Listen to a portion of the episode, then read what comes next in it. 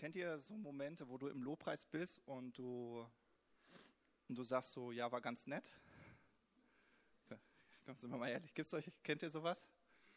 Und dann gibt es so die Momente im Lobpreis, wo du denkst so, der war richtig gut, der war richtig gut. So. Und wisst ihr, das liegt gar nicht jetzt so an der Qualität oder an, äh, ob das jetzt super geisterfüllt war, sondern manchmal gibt es Dinge, die einen so bewegen, vielleicht die so, so Gedanken, dass man gar nicht so richtig reinkommt. Kennt ihr sowas? Also ich kenne sowas. Denke ich über alles andere nach, äh, als über diesen gewaltigen Jesus. Und, ähm, und ich möchte euch wirklich so ermutigen, weil das ja auch so dieser Gedanke war, diesen Hunger nach Jesus zu entwickeln und ihn auch im Alltag zu suchen. Ähm, es gibt so ein Zeugnis von äh, Mirja, das mich immer wieder so berührt hat. Eigentlich ist es total, total cool, aber ich bin da selbst irgendwie nicht auf diese klasse Offenbarung gekommen und deswegen bin ich dankbar für Mirja. Und zwar, äh, wir alle kennen diesen Bibelvers aus Hebräer 11, Vers 6. Da heißt es, die, die zu Gott kommen, müssen glauben, dass er ist und denen, die ihn suchen, ein Belohner sein wird. Das heißt, Gott belohnt dich, wenn du ihn suchst. Das ist, was Gott tut. Gott belohnt dich, wenn du ihn suchst. Ähm, und es klingt irgendwie immer total klar. Und dann erwartet man auch immer, dass man immer belohnt wird, immer wenn man ihn sucht, richtig? Und dann kennt ihr solche Momente, wo du denkst, jetzt suche ich ihn, aber du hast nicht so das empfunden, dass du durchgedrungen bist? Kennt ihr? Okay, ich bin nicht alleine. Puh, Glück gehabt. so, und dann hat die mir ja einen Gedanken dazu geteilt. Und dann hat sie gesagt, dass sie, dass sie Momente hat, wo sie Gott sucht und Gott gar nicht so stark erlebt und ähm, vielleicht auch manchmal darüber so ein bisschen traurig ist. So, vielleicht auch mal frustriert. So, einfach weil man sich das ja so sehr wünscht. So einen ganz besonderen Moment. Und dann erzählte sie von, von einer Begegnung, die sie im Auto hatte. Sie ist Auto gefahren. Ich glaube, wenn ich mich recht entsinne, von Kiel oder irgendwo so, ja, irgendwo so, ne? Irgendwo so Richtung Eutin, ich weiß gar nicht, irgendwo hin. So, und sie hat wie immer ein bisschen Lobpreismusik im Auto angehabt und ähm, war darauf fokussiert, das Auto sicher dorthin zu bringen, wo sie hin wollte. Und auf einmal sitzt Jesus leibhaftig, also so hat sie es empfunden, leibhaftig neben ihr auf dem rechten Fahrersitz, ohne dass sie darum gebeten hätte oder dass sie gerade in dem Moment so ganz intensiv Jesus gesucht hätte. Und, und sie ist so überwältigt von der Gegenwart Gottes, die sie in diesem Auto spürt, dass sie, dass sie nur weinen kann, lachen kann, freuen kann. Und am Ende sagt sie, ich weiß nicht, wie ich dort angekommen bin, wo ich hingefahren bin. Ich weiß es nicht. Und ich weiß auch nicht, warum Jesus einfach so da erschienen ist. Ich, ich kann es mir nicht erklären. Ich habe ihn da gar nicht so bewusst gesucht. Und dann hatte sie so das Empfinden, dass Gott zu ihr spricht und sagt, weißt du, ich habe doch gesagt, wenn du mich suchst, dann werde ich dich belohnen. Ja? Und das kann auch eine Form von Lohn sein. Ja, dass Gott so sieht, ja, du, du meinst es wirklich ernst. Du willst ihn mehr kennenlernen. Und auch wenn du nicht immer so was ganz Besonderes erlebst, dann kann doch so ein Lohn mal herausspringen. Und dann habe ich gesagt, ja, das ist cool, das will ich.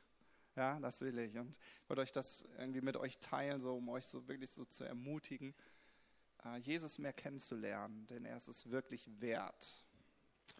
So, dann wollen wir jetzt mal professionell mit der Predigt starten. ich kann das nicht, ich kann das nicht.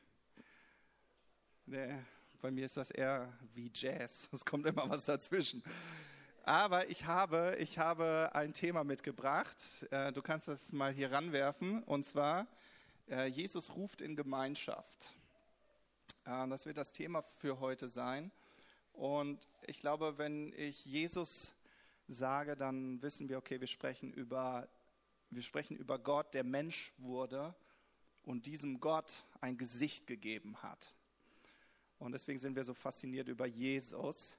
Äh, und wenn ich über Gemeinschaft spreche, meine ich nicht die Gemeinschaft du alleine in deinem Zimmer, sondern wenn ich über diese Gemeinschaft spreche, in diesem Fall heute, dann möchte ich Bezug nehmen auf diese Kleingruppe, die Jesus um sich geschaffen hat. Ich möchte über diese Jünger sprechen, die er zu sich an seine Seite gerufen hat. Ja, das waren zwölf Leute, zwölf Leute, die er an seine Seite gerufen hatte, zu denen er gesprochen hat, folge mir nach, ich mache dich zu Menschenfischern. Ja, also Jesus hatte eine Vorstellung davon, was er mit seiner Kleingruppe tun wird. Ja, das war kein netter Spieleabend, obwohl ich glaube, dass sie zwischendurch gespielt haben. Aber es war nicht, es war nicht äh, die wöchentliche Skatrunde, sondern Gott hatte, Jesus hatte ein Ziel vor Augen, nämlich ich möchte diese Männer und Frauen, die ich um mich gesammelt habe, ich möchte sie befähigen, Menschen zu fischen, Menschen so zu lieben, so wie ich es ihnen vorlebe. Und das ist, was Jesus auch mit dir tut. Jesus ruft dich in diese Gemeinschaft. Und wisst ihr, ich liebe es einfach, diese Geschichten von Jesus zu lesen. Ich kriege davon nicht genug. Ja, und mir geht es so, wenn jemand ein, ein Gleichnis nochmal neu erzählt oder ein, ein, eine, ein, eine Geschichte aus dem Leben von Jesus, dann will ich es wieder und wieder hören. Warum? Weil ich immer wieder daran so diese Schönheit Gottes entdecke. Und wisst ihr, ich finde das auch total spannend, das mit anderen zu teilen. Ich habe das letzte Woche, ich teile das mal mit euch, damit ihr wisst, was bei der Hour of Power passiert. Vielleicht habt ihr Kinder, die irgendwann da hingehen oder Kinder, die da hingehen oder Kinder, die da waren oder ihr werdet mal Kinder haben, die irgendwann mal dahin gehen. Es ist ganz wichtig zu wissen, was dort läuft. Ihr versteht, was ich meine. Äh, und ich, ich, ähm, ich habe sie einfach gefragt, ich habe ich hab sie gefragt, was bedeutet Jesus ganz persönlich für dich? Was ist, wer ist dein Jesus? Und es ist total interessant dann einfach zu hören, wie jemand Jesus beschreibt. Der eine sagt, ist immer so voller Hoffnung. Der andere betont die, die Freude, der, der andere betonte die Autorität, die Wunder, oh, Kraftwirkung und ah, war davon so begeistert. Und da habe ich gedacht, ist sehr interessant. Wir sprechen alle über diesen selben Jesus, aber dieser Jesus mag für dich vielleicht einen anderen Schwerpunkt haben als für mich. Also du, du magst ihn anders kennen, als ich ihn kenne. Und das ist dieses Unendliche, da, da, da, da fällt so viel hinein in, in das, was Jesus ausmacht. Und, und dann haben wir eine Geschichte gelesen und ich liebe diese Geschichte, wie äh, die vier Freunde ihren gelähmten Freund nehmen und ihn zu Jesus bringen. Und in dieser Geschichte wird das Dach abgedeckt. Ja, das Dach wird abgedeckt und sie lassen diesen gelähmten Freund runter. Und Jesus heilt diesen Gelähmten. Und dann habe ich einfach gesagt, okay, beschreibt mir doch mal, was ihr hier seht, was ihr hier erlebt. Das ist total spannend gewesen. Sagt, sagt eine von denen, ich bin so fasziniert, dass Jesus seine Predigt unterbricht und sich dieser Person zuwendet. Ich sitze da und ich meine, ich behaupte schon, dass ich eine Menge kenne. Ich sitze da und denke so, wow, die Eigenschaft habe ich jetzt noch nie gesehen. Aber das stimmt. Jesus unterbricht seine Predigt, die er dort hält, um für diesen Gelähmten zu beten. Also es kommt nicht so häufig in Gottesdiensten vor, in die ich gehe oder die ich halte, muss ich ganz ehrlich sagen, so, ne? Aber ich habe gedacht, wow, ja, wow, was, was, was, für eine, was für eine Barmherzigkeit, was für, was für eine Flexibilität. Kein Korinthenkacker zu sein und sagen, nee, so war das geplant und so läuft das jetzt. Nee, total tiefenentspannt. Ja, dann bete ich jetzt mal für den. So, und was war Jesus? Jesus war es total egal, was all die Menschen, die ihm zugehört haben, dabei gedacht haben. Er hat sie sogar konfrontiert mit ihrem Denken. Wow. So, ne? Okay, das hat die eine Person wahrgenommen. Die andere sagt, das Wunder, das Wunder, Jesus, diese Autorität. Und das stimmt ja auch, beide Facetten in Jesus zu sehen. Und deswegen ist es so kostbar, dass Jesus uns in Gemeinschaft ruft, weil du etwas vielleicht von Jesus siehst, was ich gerade nicht sehe. Und ich kann so bereichert werden, wenn du dein Herz mit mir teilst und mir erzählst, wie erlebst du deinen Jesus? Kann ich etwas von meinem erzählen und zusammen bekommen wir ein größeres Bild über, über unseren Jesus. Und Ähm, ich habe schon gesagt, ich liebe es, diese Geschichten zu sehen und ich bin ein sehr visueller Mensch. Das heißt, das hilft mir einfach das Ganze besser zu verstehen und mir vorzustellen. Und es gibt gerade einen Film, der ganz aktuell auf dem Markt ist, der heißt Auferstanden. Ja, ich weiß nicht, ob ihr den schon gesehen habt. Das ist eine Empfehlung. Ich müsste mir echt Geld dafür geben lassen, dass ich das empfehle. Ich muss mal überlegen. Ich mache immer so viel Schleichwerbung. Äh, genau, aber ich möchte euch den wirklich so ans Herz legen und ich habe euch eine Szene daraus mitgebracht.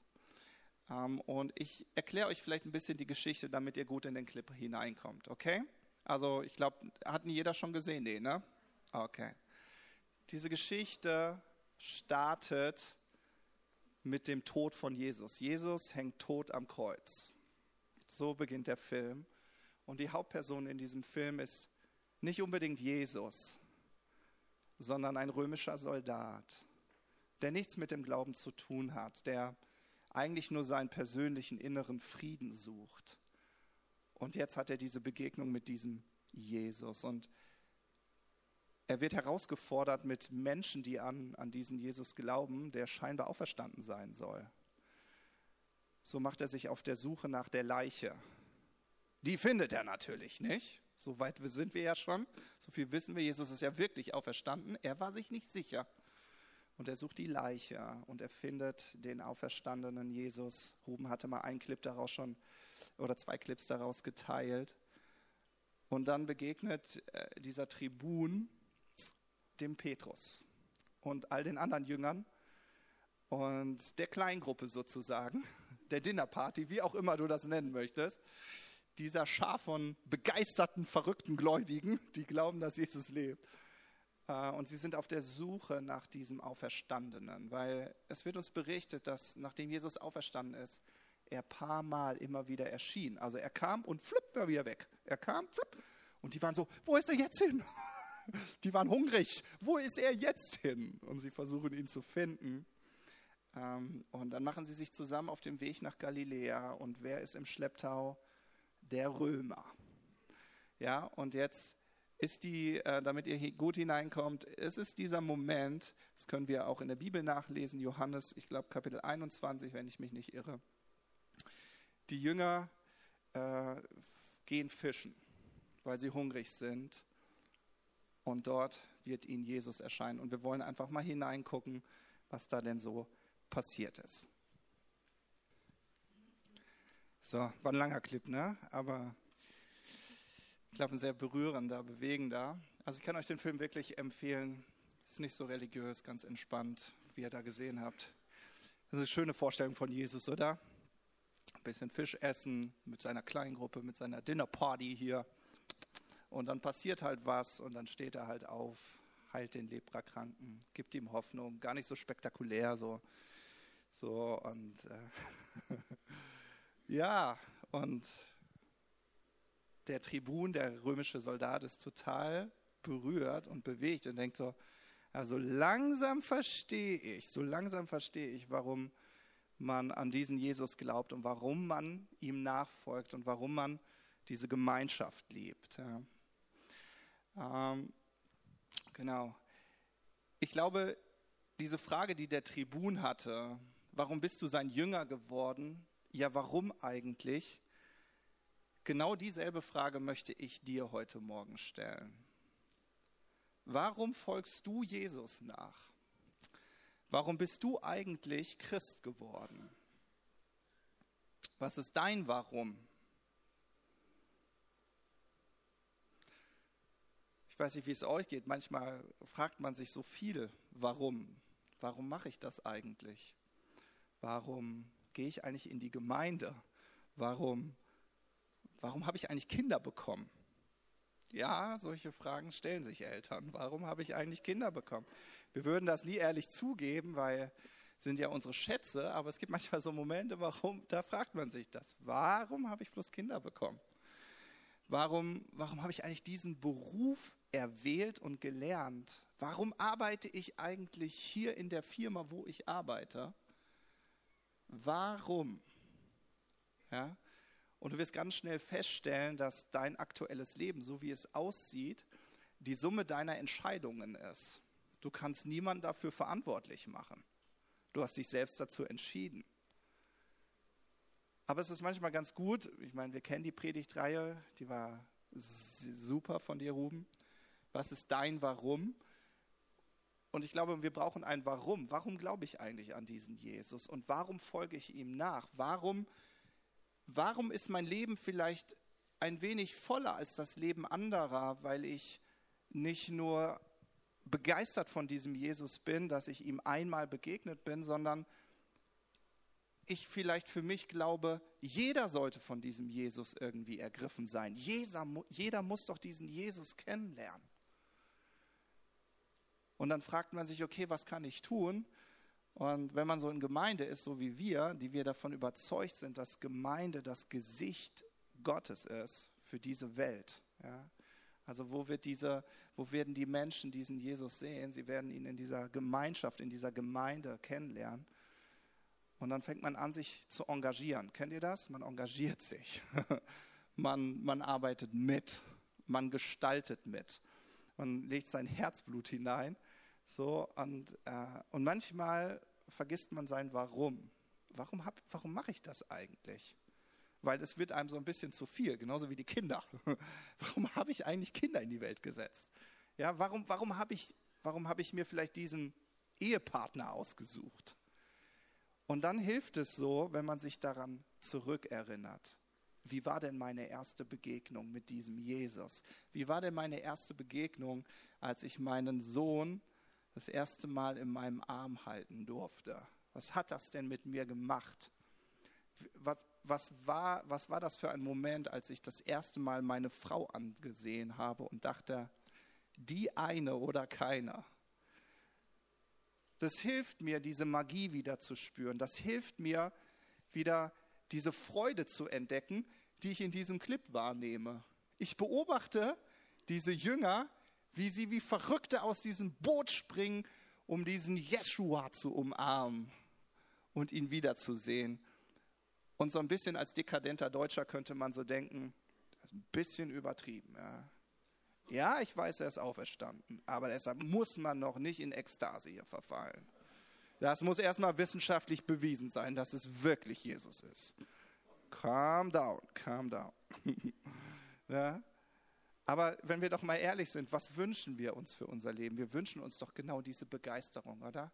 Wir wünschen uns doch genau diese Freude. Wir, wir wünschen uns, Genau das, weil es uns so lebendig macht und weil es unseren Glauben an Jesus so lebendig macht. Wir wollen gar nicht, dass das so trocken und öde ist. Wir wollen diese Lebendigkeit, oder? Und, ähm, und ich glaube, dass die Jünger sich auch immer gegenseitig so ein bisschen angesteckt haben. die haben sich gegenseitig angesteckt. Wenn der eine gerade wieder so ein bisschen hm, sich vielleicht daran gewöhnt hat, naja, schon wieder ein Wunder, ist ja völlig normal. Gab es irgendjemand, der aus dem Häuschen war und sagte, wow, wow. Und dann so, ja stimmt, hast recht, das ist schon gewaltig.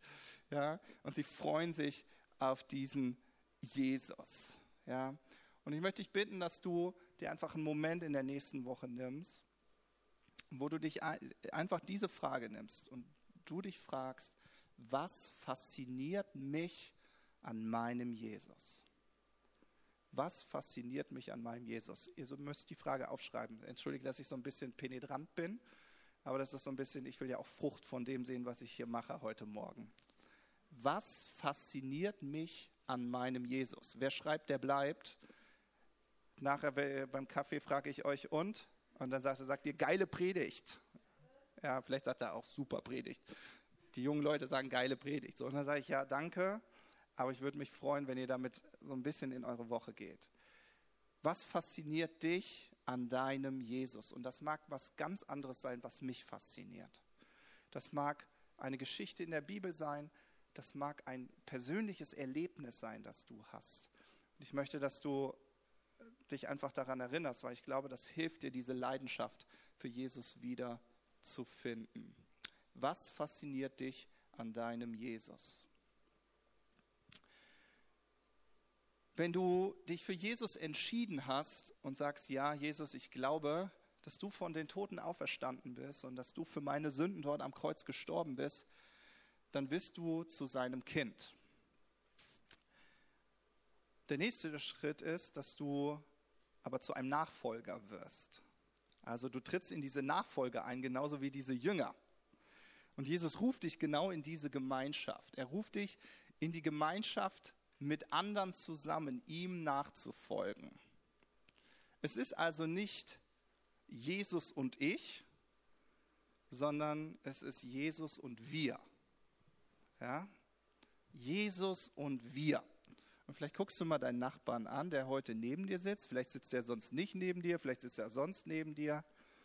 Und du guckst ihm mal so in die Augen, ja, so, so einen Moment, guckst ihn einmal an und erkennst Jesus und wir. Okay? Wir reden von Gemeinschaft. Denn Glauben ist für die Gemeinschaft geschaffen worden.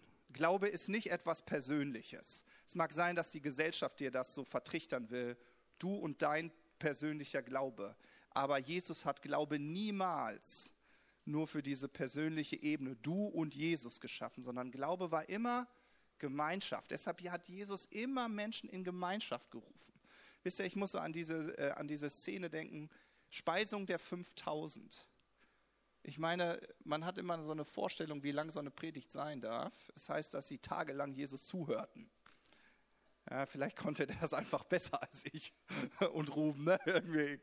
Wahrscheinlich, wahrscheinlich. Und das ganz ohne Beamer und Mikro und bequem Stühlen. Und dann, und dann kam dieser Moment, wo Jesus sie speisen wollte. Und was sagt er jetzt zu ihnen? Setzt euch in Gruppen. Ne? Sie sollten sich in Gruppen setzen.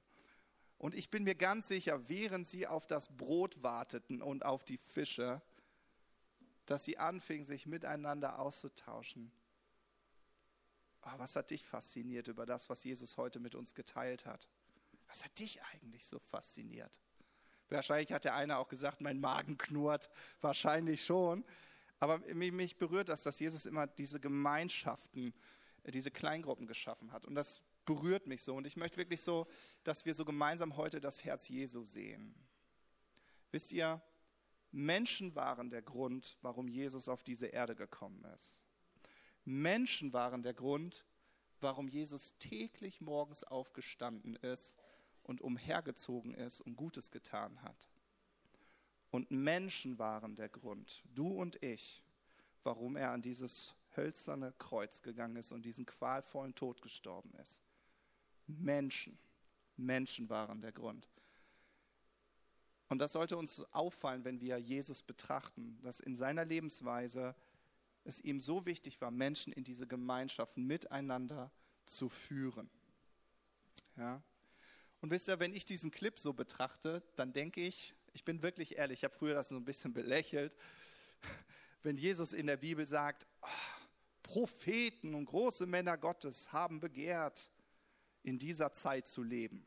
Also in anderen Worten, sie wollten auch einer der Jünger Jesu sein. Da habe ich zwischendurch immer so, habe ich überlegt, warte mal, Sandalen, keine Autos, keine Smartphones, keine Filme, nur Trommeln, Fisch. Ich mag keinen Fisch, tut mir wirklich. Also ich esse schon Fisch, aber ich bin kein Liebhaber. Gegrillter Fisch, irgendwie so über dem offenen Feuer, klingt total idyllisch aber keine Burger, keine Pizzas. Da habe ich immer so gedacht, nee, Jesus, auf mich trifft das bestimmt nicht zu. Wisst ihr, wenn ich mir diesen Clip anschaue und, und die Jünger da so sehe, wie sie Jesus erlebt haben, wenn ich ganz ehrlich bin, so manchmal denke ich doch, oh, es wäre echt schön gewesen, einer dieser Jünger gewesen zu sein. Vielleicht ist es auch nur diese Sehnsucht, genau dasselbe zu erleben, was die Jünger erlebt haben, nämlich einen einen Mann, und damit meine ich Jesus, einen Mann, der mich in, sein, in seine Nachfolge ruft, ein Mann, der Potenzial in meinem Leben sieht, ein Mann, der über meine Schwächen hinwegschaut und sagt, Gott hat Großes mit dir vor und mich an seine Seite ruft und sagt, ich mache was aus deinem Leben, ich helfe dir, deinen Platz in der Menschheitsgeschichte zu finden, dem ich über die Schulter schauen darf wo ich sehen darf, ist das wirklich echt? Gibt es wirklich einen Jesus? Gibt es wirklich einen Gott? Und ist er wirklich mit seinen Möglichkeiten da? Und dann diese Begeisterung mit Freunden zusammen das Königreich zu manifestieren. Ich meine, das begeistert mich auch über Jesus. Also Jesus hätte so eine richtige One-Man-Show machen können. Stattdessen sucht er sich Freunde, mit denen er zusammen das Königreich Gottes manifestiert. Wie, entschuldigt das, aber wie geil ist das denn? Oder? Also ich meine, wer das von euch kennt, wenn du allein für ein Projekt zuständig bist, wenn du, wenn du allein eine Last tragen musst, das kann schon ganz schön anstrengend sein. Aber wenn du, wenn du, wenn du Freunde hast, die vielleicht ganz andere Stärken haben, die ganz andere, äh, die vielleicht auch ganz andere ja, Charakterzüge haben und du merkst, du arbeitest mit denen zusammen und merkst, die ergänzen dich, also wie schön ist das denn? Also das ist, das ist doch das Kostbarste, was es gibt. Und, und wenn ich mir das so manchmal so vorstelle, dann sage ich, genau so was will ich auch. Ich will auch so eine Kleingruppe. Will ich. Will nicht alleine durch diese Welt tingeln, sondern ich will, ich will Menschen an meiner Seite haben. Und ich hoffe, ich hoffe, dass es dir genauso geht. Dass du in deinem Herzen vielleicht genau diese Sehnsucht findest, wo du sagst, ich will Teil von so einer Kleingruppe sein, die, die vielleicht jemand in so einer Gruppe hat, der genau das sieht, der mein Potenzial sieht und der mich fördern will, aber der nicht nur mich sieht, sondern andere und wir machen das irgendwie gemeinsam, wie so eine Abenteuerreise. Ja? Manchmal frage ich mich, weil das war ja auch die Frage, warum folgst du denn diesem Jesus nach? Und dann zeigt er auf das Wunder, genau deswegen. Ich glaube nicht, dass das äh, die Absicht von Jesus war, warum er die Kleingruppe gemacht hat. Das ist immer ganz interessant, aus welchem Fokus man schaut. Die Jünger, wow, auf Wasser laufen, Wunder sehen, yes, ich will bei diesem Jesus, ich will unbedingt in diese Kleingruppe. Jesus Fokus war, ich werde dich befähigen, selbst Menschen um dich zu sammeln, ein Menschenfischer zu sein. Versteht er? Das war die Perspektive von Jesus. Und wisst ihr, was mich so berührt? Und da kommen wir endlich zur offiziellen ersten Bibelstelle in der Predigt. Ich habe bestimmt schon mitgezählt. Und zwar Petrus. Petrus war, glaube ich, einer derjenigen, die das total wollten. So, und egal, was er für eine Vorstellung hat, wie die Zukunft aussieht, hatte Jesus einen Plan mit ihm, nämlich, dass er ein Menschenfischer wird. Das hat er nämlich zu ihm gesagt. Und und dann kommt der Moment, das ist schon nachdem Jesus gestorben ist und auferstanden ist. Und das war gleich im Anschluss nach dieser Szene, die wir gerade ge gelesen haben. Und ich lese sie kurz vor, Johannes 21, Verse 15 bis 17. Da heißt es, als sie gefrühstückt hatten, Fisch, bäh, okay, aber sie haben gefrühstückt, das ist schön. als sie gefrühstückt hatten, ich glaube, das, Entschuldigung, das muss ich sagen, ich glaube, die Engländer lieben das Evangelium die essen ja Fisch zum Frühstück, die müssen das lieben. Also als sie gefrühstückt hatten, sagte Jesus zu Simon Petrus, Simon ben Johannes, schöner Name, ne? Liebst du mich mehr als die anderen hier? Gewiss, Herr, antwortete Petrus, du weißt, dass ich dich lieb habe. Und dann sagte Jesus zu ihm, dann weide meine Lämmer. Jesus wiederholte die Frage, Simon ben Johannes, liebst du mich? Ja, Herr, antwortete Petrus, du weißt, dass ich dich lieb habe. Dann hüte meine Schafe. Noch einmal fragte er ihn, Simon ben Johannes, hast du mich lieb? Petrus wurde traurig, weil Jesus ihn zum dritten Mal fragte, ob er ihn lieb habe und sagte, Herr, du weißt alles, du weißt, dass ich dich lieb habe. Dann sorge für meine Schafe, sagte Jesus. Was soll das denn jetzt? Was ist denn das für ein Beweis meiner Liebe für dich, Jesus, dass ich mich um diese Gruppe, die du jetzt bald verlassen wirst, dass ich mich um die kümmere? Was soll das denn für ein Beweis sein? ja? Aber was Petrus dort entdecken soll, ist das Herz Jesu, das einfach für Menschen schlägt. Jesu Herz schlägt für Menschen. Es schlägt für dich, aber auch für den, der neben dir sitzt. Ja?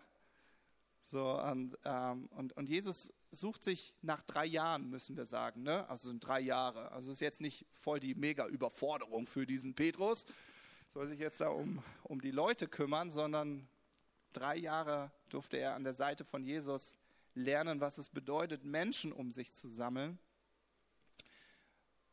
Und wisst ihr, warum ich manchmal auch glaube, warum Petrus das so viel, äh, so schwer fiel? Weil er einfach sein Leben betrachtete und dachte, oh, ich bin gar nicht so gut. Ihm fiel bestimmt auf, warte mal, vor ein paar Tagen, Jesus, habe ich dich noch verleugnet. Und jetzt willst du mir Menschen anvertrauen. Hast du mal in mein Leben hineingeschaut? Natürlich liebe ich dich. Aber meine Liebe für dich, das ist gar nicht mein Problem. Mein Problem ist, ich beobachte mein Leben und ich denke, ich kriege meine Ehe nicht auf die Reihe. Meine Schwiegermutter, ne, Petrus hatte eine Schwiegermutter, meine Schwiegermutter nervt mich die ganze Zeit. Selbst beim Fischen klappt nur, wenn du kommst und sagst, wirf das Netz raus. Irgendwie verpasse ich immer den richtigen Zeitpunkt. Na, beruflich bin ich echt eine Niete. So, und jetzt kommst du hier an und sagst, kümmere dich um Menschen. So, und ich glaube das wirklich, dass dass wir manchmal so ticken. Wir beobachten unser persönliches Leben. Macht jemand das? Reflektiert ihr euch? Guckt in euer eigenes Leben und merkt so, es ist nicht alles Gold, was glänzt? Bei mir ist das so. Ja? So, und irgendwie haben wir diese menschliche Vorstellung, dass bei uns alles perfekt laufen muss. Alles. Bevor Gott uns Menschen anvertrauen kann. Versteht ihr, was ich meine? Wir denken, wir müssen alles perfekt machen ne, so, so zum Beispiel einen Rat für eine Ehe zu geben, dann ist unsere Vorstellung, ich muss schon eine mega, super, mega Ehe führen, sonst kann ich keinen Ratschlag geben. Ich kann auch keinen Ratschlag für die Kindererziehung geben, weil, uh, wenn die wüssten, welche Kämpfe ich zu Hause mit meinem Kind austrage, das ist doch, das ist menschlich. Aber Jesus schaut darüber hinweg und ein Vers, der mich so berührt hat, ist Lukas 22, Vers 32. Und damit du das geschichtlich einordnen kannst, das war der Moment, wo Jesus zu Petrus sagt, du wirst mich verleugnen. Und Petrus, nee, ich dich verleugnen. Nee, vielleicht jemand anders, aber ich werde das niemals tun. Und Jesus wusste, dass Petrus ihn verleugnen wird, er kennt die Zukunft, aber er sagt zu ihm, ich aber habe für dich gebetet, dass dein Glaube nicht aufhöre und wenn du dich dereinst bekehrst, ja, äh, so stärke deine Brüder. Ja. Und das ist irgendwie ganz interessant, weil äh, Ruben hatte so diesen, diesen Schwerpunkt darauf gelegt, äh, dass du fallen magst. Das ist nicht so schlimm. Wenn du fällst, das ist nicht so schlimm. Ja, aber du musst deinen Glauben, musst deinen Glauben haben. So. Ja, den darfst du nicht verlieren. Was mich, was mich so berührt ist, dass Jesus dort schon diesen Ausblick gibt und sagt, ich weiß, du wirst fallen und ich will trotzdem, dass du deine Brüder stärkst. Ich will trotzdem, dass du Dilemma weidest. Ich will, dass du das tust. Ja, und ihr wisst ja, ich liebe, ich liebe den Urtext. Also gucke ich, was bedeutet denn stärken? Ja, was bedeutet stärken? Und stärken, äh, kannst du mal weiter drücken, äh, griechisch äh, heißt das Stirizzo oder so in der, in der Richtung. Stirizzo, das wird, der Z wird wie D, ZT, Sterizzo ausgesprochen. Und dieses Wort äh, Sterizzo bedeutet, ich verrutsche immer, bedeutet sich resolut in eine bestimmte Richtung drehen. Das ist die wortwörtliche Übersetzung. Klingt ein bisschen anders als stärken, ne? Ähm, aber äh, die finden wir ja auch. Ja? Es bedeutet etwas zu bekräftigen, etwas zu gründen, etwas unbeweglich zu verhärten. Die kannten wahrscheinlich noch keinen Beton. Wahrscheinlich würden wir heute sagen, Beton anrühren. Stärken, ja. Und das finde ich total interessant, weil er eigentlich zu, zu, ihm sagt, ich möchte, dass du resolut deinen Blick auf deine Brüder richtest. Also Brüder stärken, resolut deinen Blick auf die Brüder richtest. Also was er will ist genau das, was er später sagt, weide meine Lämmer. Ich möchte, dass du dasselbe Herz wie ich für Menschen hast. Ja? Und ich habe noch äh, ein Vers, da seht ihr, dass das Wort auch so benutzt wird, Lukas, 6, äh, Lukas 9, Vers 51. Es begab sich aber, als sich die Tage seines Heimgangs erfüllten und er sein Angesicht nach Jerusalem richtete. Und das ist auch dieses griechische Wort sterizo, ja, um dorthin zu reisen. Mein Lieblingswort geworden, sterizo. Klingt irgendwie ein bisschen italienisch. Ja, aber ist das nicht, ist das nicht äh, erstaunlich? Also Jesus, Jesus weiß, dass Petrus fallen wird. Er sagt, ich will trotzdem, dass du deinen Blick auf deine Brüder richtest. Ja, und ich glaube, es ist wirklich ein Privileg, sich im Namen Jesu versammeln zu dürfen, auch in so, so einer kleinen Gruppe, in so einer Gemeinschaft. Ja? Und was mich, was mich so, ich möchte einfach so mein Herz mit euch teilen. So wisst ihr, wir wünschen uns häufig, dass unser Leben perfekt läuft. Amen. Ich bin ganz ehrlich, ich, manchmal, es gibt manchmal so Situationen, die, die will ich gar nicht ich will mich nicht mit meinem Sohn streiten, ob er jetzt Brot isst statt das ungesunde Brötchen. Das war heute Morgen Thema. Und so vor so einer Predigt ist das nervig. Ja, oder ähm, ich spreche so ein bisschen vielleicht über meinen Alltag, den ich wahrnehme oder wo ich äh, äh auch äh, Überschneidung mit euch habe. Ich denke jetzt so an die Firma. Ich arbeite ja bei Stefan, äh, bei Stefan mit Henning zusammen und Thomas und Sascha und zukünftig Dorle. So, und es gibt ja manchmal Momente, da denkt man, das brauche ich nicht. Das ist so unnötig. Das ist immer mit Menschen. Komischerweise ist es immer mit Menschen.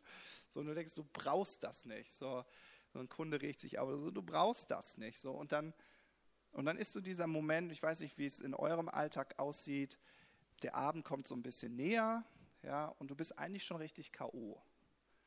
Und eigentlich denkst du, ich will jetzt gar keinen mehr sehen. So, weil du denkst, du willst dich halt so ein bisschen, du musst, du musst zur Ruhe kommen. Jetzt hast du aber verbindlich zugesagt, dass du bei der Dinnerparty mitmachst, weil Ruben, warum auch immer, auf diese blöde Idee kam, wir machen jetzt alle Dinnerpartys. So. Und jetzt seit kurzem sogar wöchentlich. Was? Jeden Dienstag soll ich mich mit Leuten aus der Gemeinde treffen. Was ist das denn für eine Zumutung, Ruben? Hast du mal darüber nachgedacht? Warum macht der Kerl sowas? So, und ich bin total ehrlich, mir geht das manchmal auch, dass ich denke so, ach, ich würde jetzt lieber meine Lieblingsserie schauen. Ich habe eine Lieblingsserie. Ja, selbst Pastoren haben Lieblingsserien. Ja, ja, ja. Es ist nicht Rosamunde Pilcher, ja? nicht in meinem Fall. Ich komme bestimmt noch in das Alter. Ich glaube, Ruben, du musst immer Rosamunde Pilcher schauen. Ne? Deswegen macht der Ruben gerne Dinnerparty. Da muss er nicht Rosamunde Pilcher schauen. Nein.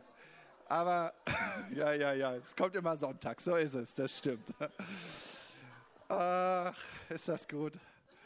Aber es gibt, es gibt wirklich nichts Kostbareres, als in so einer Kleingruppe zusammenzukommen um miteinander das zu erleben, was wir auch hier sonntags erleben, nämlich gemeinsam Jesus zu betrachten und mal zu hören, was der andere gerade über Jesus entdeckt. Weil das mein Leben so bereichert. Und ich bin ehrlich, ich merke das, manchmal bin ich müde, aber danach denke ich, ich fühle mich so gestärkt. Ich, ich fühle mich neu zu Jesus hingezogen. Und interessanterweise zur Kleingruppe, zu denen, die da mit mir sind. Und ich weiß, es gibt ein paar Kleingruppen bei uns, die sind schon Jahrzehnte gefühlt miteinander unterwegs.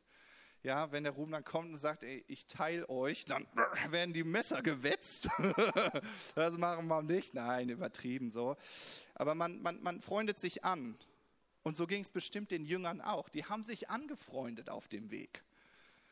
Ich weiß nicht, ob der Petrus und der Johannes, ob die sich am Anfang gemocht haben. Besser Petrus voll der Hitzkopf, immer mit dem Kopf durch die Wand. Übrigens, ich liebe diesen Mann. Vielleicht bin ich auch manchmal so. Und dann Johannes eher der, der empathische, der immer ein Wort von Gott hatte, immer ein Wort. Ich stelle mir so vor, Jesus ist, ist, ist, ist gestorben, ne? Johannes und Petrus kommen zusammen. Und Petrus, oh, wir müssen jetzt was machen, wir müssen was machen, wir müssen was machen. Und Johannes so, ganz ruhig, Petrus. Wir lassen jetzt erstmal Jesus zu uns sprechen. Nein, wir müssen jetzt eine Entscheidung treffen. Was, was wird jetzt aus uns? Muss ich jetzt wieder fischen gehen? Ah, ah, ah. Und, Petrus, und Johannes so, ganz ruhig, Petrus. Ich glaube, Jesus wird gleich zu uns sprechen. Nein, hast du nicht gesehen? Der wurde gekreuzigt. er ist wirklich tot, mausetot. so, so, so unterschiedliche Charaktere. Und die kann man dann auch in, in, in so einer Kleingruppe antreffen, wo man sagt so, okay, komm, wir gehen mal gemeinsam miteinander. Wir wollen, wir wollen, wir wollen Jesus genießen und einander genießen. Und dann dieses Entwickeln. Ich liebe entwickeln. Ich liebe es, wie ich das schon gesagt habe, wenn jemand so eine Offenbarung hat, die ich vielleicht nicht hatte, aber die könnte ich nicht bekommen, wenn ich allein unterwegs wäre. Und deswegen kommt der Christian erst einmal nach vorne, weil der heute Morgen in der Mitarbeiterrunde eine ganz tolle geteilt hat. Ich habe gesagt, gut, mein Lieber, hast du dich auch ordentlich angezogen? Denn du kommst heute auf die Bühne. Erzähl mal. Ja. ähm, ich glaube, ich muss mal ein bisschen zurückgreifen. Im, Im, Mai waren wir auf eine, äh, so eine kleine Männerfreizeit, haben wir gemacht, sind wir in den Harz gefahren. Ähm, ich wusste nicht, dass ein Versprecher so wertvoll sein kann. Und Simon hat so einen kleinen Input gehalten und meinte, jeder kennt den Spruch, äh, du siehst den Wald vor lauter Bäumen nicht. Ähm, hat aber gesagt, du siehst den Baum vor lauter Wald nicht. Und das ist so, es ist mir irgendwie heute Morgen wieder in den Sinn gekommen so und äh, ich, da so, ich, also im, im Kopf habe ich drüber gelacht und dann, dann kam irgendwie so der Impuls so, hey, denk, denk, denk mal darüber nach, du siehst den äh, Baum vor lauter Wald nicht. Ähm, und ich habe darüber nachgedacht und ähm, so ein Beispiel könnte sein, ich, ich habe Kinderdienst unten oder gehe zu den, arbeite bei den Kindern, äh, habe 50 Kinder vor mir und sehe einfach nur die Masse und nicht das Individuum, sehe nicht den einzelnen Baum, sondern sehe nur den Wald ähm, und äh, kann überhaupt keine, keine, keine Nähe dazu haben. Ähm, das ist so, wie, wie man über, über, über so ein Getreidefeld läuft und einfach, man schmeißt da ein bisschen Dünger hin, man schmeißt da ein bisschen Dünger hin, kommt einen Monat später wieder und sieht, wow, da sind nur Flecken, da sind nur großgewachsene Flecken. Ähm, wenn ich mir jetzt persönlich drei Pflanzen raussuche oder ein paar Pflanzen raussuche und die einfach mit Nährstoffen versorge, einfach mit Worten, mit einfach bestärken, wie es da steht, einfach Stärke, ähm, das werden wunderschöne Pflanzen, die werden Frucht tragen, die werden richtig stabil und richtig äh, großartig. Ähm, genau, das ist vielleicht auch gut für die, für die Dinnergruppenleiter oder für äh, einfach die, die es mal machen, die, die was leiten wollen, einfach nicht diese Masse zu sehen an Leuten, ähm, sondern einfach das Individuum zu sehen und sich da mit zu beschäftigen. Ruben kann auch sich nicht mit 300 Leuten beschäftigen. Ähm, ich meine, wie, wie wäre es wirtschaftlich? Das ist eine Katastrophe, wenn ich mich um 300 Leute kümmern müsste. Ich hätte kein Privatleben mehr, ich hätte, ich hätte nichts mehr. Ich hätte nur noch die Leute, um die ich mich kümmern müsste. Ähm, Jesus hatte auch nur zwölf, Jesus hatte zwölf. Ähm, Genau, dass man sich einfach auf einen kleinen Rahmen beschränkt und da dann so viel reinpacken kann, äh, dass es einfach stabile und kräftige Bäume werden, die richtig tief verwurzelt sind und einfach ständig mit Nährstoffen versorgt werden können. Nicht schlecht, ne? Also, lasst uns den Baum sehen, ne? Lasst uns den Baum sehen, den Einzelnen. Ja, Simon, guck mal, da siehst du mal, was du für Offenbarung durch Versprecher hervorbringst hat Gott genutzt. Wisst ihr, er wollte sich gar nicht versprechen. Das war Gott geführt. Ach, was für ein schöner Moment so. Und ich möchte euch einfach so ermutigen, weil ich glaube, wenn wir heute etwas mitnehmen, dann ist es genau das. Das ist das Herz Jesu. Das Herz Jesu schlägt für Menschen. Es schlägt für dich, aber es schlägt auch für den neben dir oder für deinen Nachbarn, neben dem du schon seit Jahren wohnst. Ja, da schlägt das Herz Jesu für. Und was wäre denn, was wäre denn, ja, wenn du, wenn du das so umarmen könntest, was Petrus umarmen sollte, nämlich, dass die Liebe Jesu Ausdruck findet darin, dass man sich um ein paar Menschen kümmert. Du sollst nicht die ganze Welt retten. Es reichen drei, vier Leute. es, reichen, es reichen drei, vier Leute so. Und ähm, ich, ich sage das so mal so, wir als äh, Gemeindeleitung, wir empfinden gerade so eine, so eine Notwendigkeit, dass wir Menschen genau in solchen kleinen Gruppen eine Möglichkeit geben können, sich zu entwickeln. Okay? So, und ich möchte das mal so beschreiben. Ich weiß, dass es ganz viele Stories gibt, die ich auch gerne immer wieder mal höre, wenn ich frage, ja, wie ist denn diese Gemeinde entstanden? Und dann sagt er, ja, damals vor 20 Jahren. Dann denke ich immer zurück, wie alt war ich vor 20 Jahren? okay, 14. Da denke ich immer so, okay, was habe ich da, da damals denn zu der Zeit gemacht? Das hilft mir immer. Da ich immer so, ah, okay, ne, wollen wir lieber nicht drüber reden, war eher meine dunkle Zeit. So, Pubertät, kann man alles auf die Pubertät schieben. Aber dann, dann höre ich immer so gerne so Stories, so, wo, wo ich so Leuchten in den Augen sehe von denjenigen von euch, die schon seit Anfang an irgendwie gefühlt dabei sind oder irgendwann dazugekommen sind. Und dann erzählen sie, ja, zuerst waren wir bei Ruben und Kam im Wohnzimmer, dann waren wir in der Schulaula und irgendwann im Haus des Gastes. Oh, war das verschimmelt. Aber, aber wir haben Gottesdienste gefeiert. Und die Gäste sind immer reingekommen im Haus des Gastes, haben kurz geguckt, was ist das für eine schöne Musik? Entweder sind sie geblieben oder gegangen, aber wir waren sichtbar. Wir haben dieser Stadt ein Gesicht gegeben und so. Und dann hörst du immer so diese Stories und so. Und dann irgendwann sind wir in den roten Salon gezogen und da haben wir, was haben wir da gearbeitet und geschuftet, so. Oh, und jetzt sind wir in diesem großen Saal und ich glaube, wir sind jetzt auf sieben Jahre gekommen, ne? seit sieben Jahren ungefähr. Und ich möchte das mal mit aller Liebe, ich weiß, dass viele von uns erst dazugestoßen sind, seitdem wir in diesem Saal sind und ihr kennt diese ganze Vorgeschichte nicht und das müsst ihr auch gar nicht. Aber was ich mir wünschen würde, und ich teile da einfach mein Herz, ist, dass wir alle vielleicht nochmal so eine neue Euphorie entdecken, was es bedeutet, Gemeinde zu bauen. Wisst ihr, man kann sich hier auf diesem Level total ausruhen. Es ist ja auch cool. Also ich meine, äh, schau, schau deinen Nebenmann an. Ist das nicht schön, dass der heute Morgen hier ist und du drehst dich um und merkst, oh, die Reihe hinter mir ist auch voll? Ist irgendwie cool, oder? Und ich bin ganz ehrlich, da, da, das ist so wie das Haus ist gebaut. Kennt das jemand? Das Haus ist endlich gebaut, alles ist eingerichtet und man zettelt so down, so. Kennt ihr das?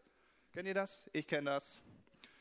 Wenn meine Frau sagt, wir ziehen um, denke ich immer erst, ah, ich sehe die ganze Arbeit, okay? Aber ich möchte, ich möchte uns so zusammen äh, wirklich ermutigen, dass wir, dass wir hier nicht schon die Zelte aufschlagen und sagen, das ist doch eine schöne Gemeinde und ach, das ist gut, wenn wir hier stehen bleiben. Es ist immer so schön mit dem Lobpreis und die Predigten von Ruben und Matthias sind auch ganz akzeptabel. Man langweilt sich jetzt nicht total und so, ne? So, und dann, dann, dann zettelt man so da und sagt so, ja, sondern ich möchte euch einfach so ermutigen. Wir empfinden so das als, als, als ganz wichtigen Schritt, so einfach so diese, diese Dinnerpartys, diese Kleingruppen. Und es ist total egal, wie wir sie nennen. Ob wir sie Dinnerpartys nennen oder ob wir sie Connect Groups so heißen sie in der Jugend. Die Teens haben auch eine Connect Group. Aber es ist immer dieses Modell, wo man zusammenkommt. Und ich wünsche mir das einfach so für uns, dass wir den Mut haben. Und ich weiß nicht, wie dein Leben aussieht. Und vielleicht ist das so fehlerhaft wie das von Petrus. Aber es sollte dich nicht davon abhalten, bereit zu sein, dein Leben mit anderen zu teilen. Okay, du hast was zu geben. In deiner persönlichen Gabe. Und ich finde das klasse, denn das ist, was Gemeinschaft ist, das ist, was Gemeinde ist. Ein Raum, wo du dich entwickeln kannst, wo du deine Gabe entwickeln kannst. Und das wünschen wir uns für dich. Ja, und vielleicht bist du schon ein bisschen länger mit uns unterwegs. Vielleicht wäre es gut, darüber nachzudenken, ob du sagst, ach, vielleicht will ich doch auch eine Dinnerparty starten. Ich hätte da richtig Lust drauf und möchte ich wirklich bitten, Ruben und Kam anzusprechen und zu sagen, ich habe verstanden, es ist so wichtig, diesen Raum zu schaffen und ich will das gerne machen. So, und wenn du vielleicht ein bisschen neu hier bei uns bist oder heute zu Besuch und hast diesen Clip gesehen und sagst, Mann, das berührt mich total, eigentlich will ich genau sowas, so eine kleine Gemeinschaft, ja, die sich gegenseitig ermutigen, ähm, dann genau möchten wir super gerne für dich irgendwo diesen Raum schaffen, dass du Teil so einer Gemeinschaft werden kannst. Ja, aber das bedeutet für alle, die eher der Petrus-Typ sind, das heißt, die schon ein bisschen länger unterwegs sind, dass die sagen, okay, mach ich, ja, ich öffne mein Haus, ja, und ja, für die, die vielleicht ein bisschen vor kurzem hier hingekommen sind, dass ihr sagt, ja, ich möchte auch gern Teil von so einer Gemeinschaft werden. Ja? Total praktisch. Okay. Amen.